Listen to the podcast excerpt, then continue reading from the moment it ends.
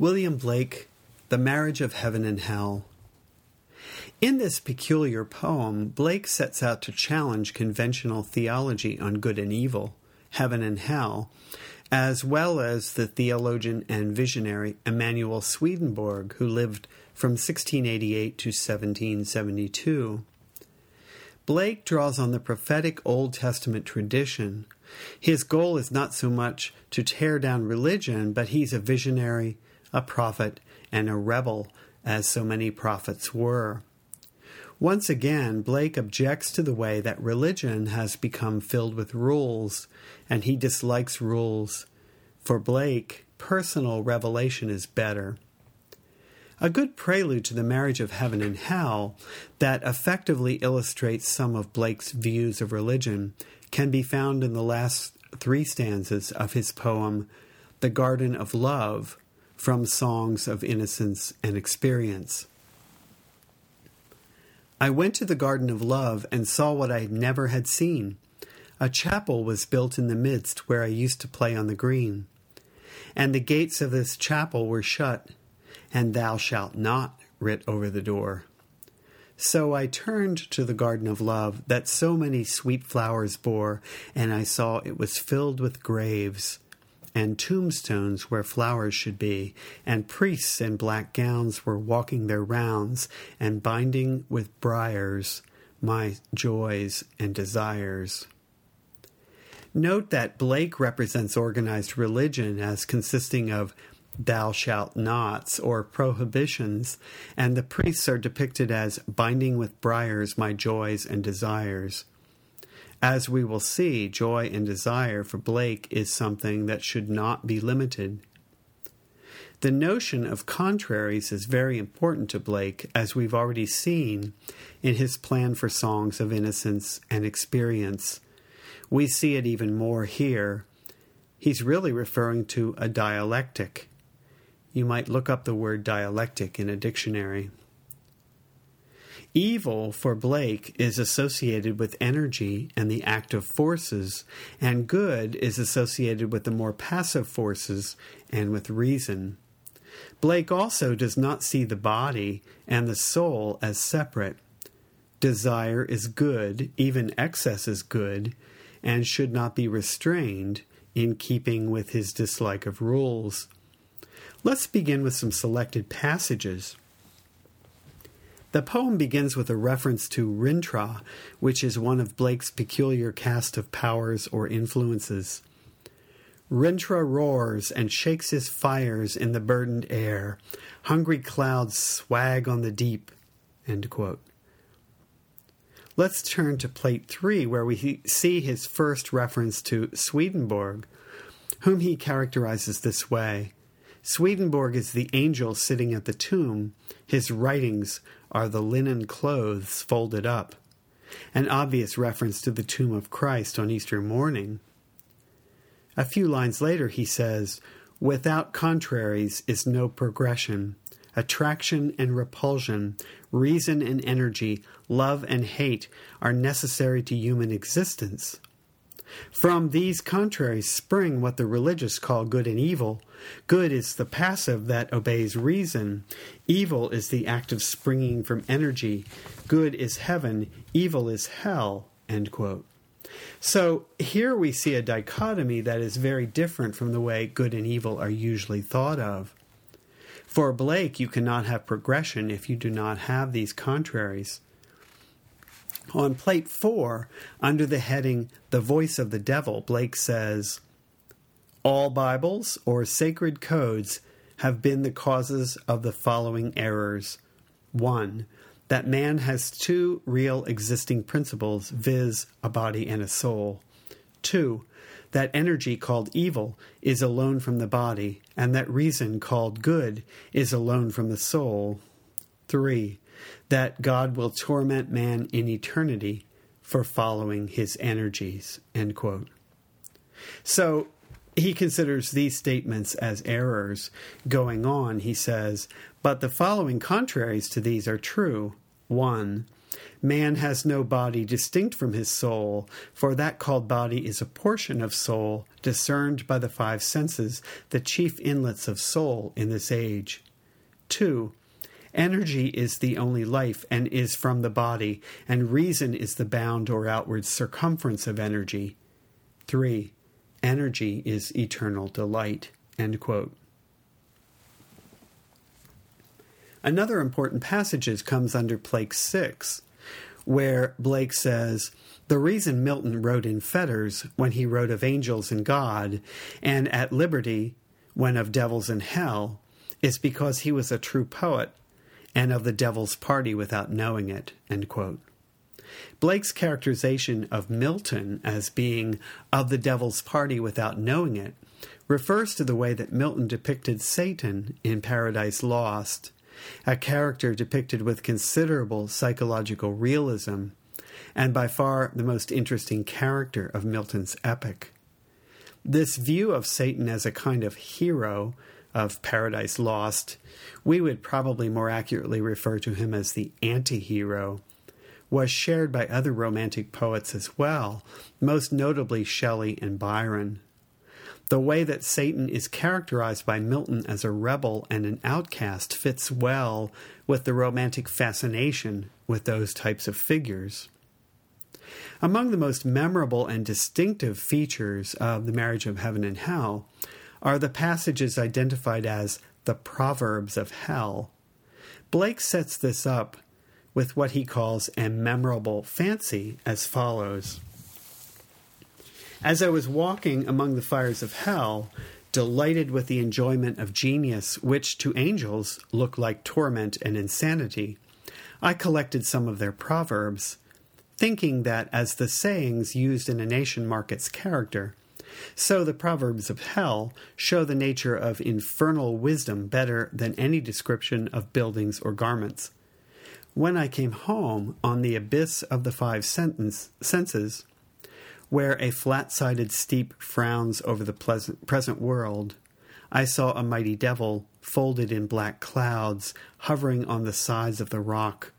With corroding fires, he wrote the following sentence now perceived by the minds of men and read by them on earth. How do you know but every bird that cuts the airy way is an immense world of delight closed by your senses five? We're going to come back to this reference to corroding fires, but the last lines of the passage are a reference to a famous young poet, at least in the 18th century, named Thomas Chatterton. Chatterton was a very promised and much promising and much admired poet who committed suicide at the age of 17 and who became an icon of his time. I like to think of him as sort of the Kurt Cobain of his time. The Proverbs of Hell represent the infernal reading of scriptures, the other side of the dialectic. I'll read just a few examples of these that are written in the style of the Proverbs of the Hebrew Bible or Old Testament. The road of excess leads to the palace of wisdom. He who desires but acts not breeds pestilence. Remember that for Blake, desire is good because it represents energy and it should not be suppressed. Eternity is in love with the productions of time. There's a nice opposition there between time and eternity. On plate 8, he writes Prisons are built with stones of law, brothels with bricks of religion. This is a very provocative social commentary because a female who was raped or seduced might be deemed unmarriageable and forced into prostitution, which is where Blake gets this image of brothels with bricks of religion. A few lines further, he says, Excess of sorrow laughs, excess of joy weeps. Again, he's playing with these concepts of contraries. We see contraries again in the proverb the crow wished everything was black, the owl that everything was white. Exuberance is beauty. If the lion was advised by the fox, he would be cunning. Improvement makes straight roads, but the crooked roads without improvements are roads of genius. Sooner murder an infant in its cradle than nurse unacted desires. Unacted desires for Blake are frustrated energy and are very unhealthy. On plate 16, Blake writes, But first, the notion that man has a body distinct from his soul is to be expunged. This I shall do by printing in the infernal method by corrosives, which in hell are salutary and medicinal, melting apparent surfaces away and displaying the infinite which was hid. This is such an interesting image of corrosives, by which Blake meant acids such as sulfuric and nitric acid, which he says in hell are salutary and medicinal Again, he sees heaven and hell as contraries. And so, a substance that is corrosive and causes burns, which we would regard as being harmful, is actually seen as good when reversed.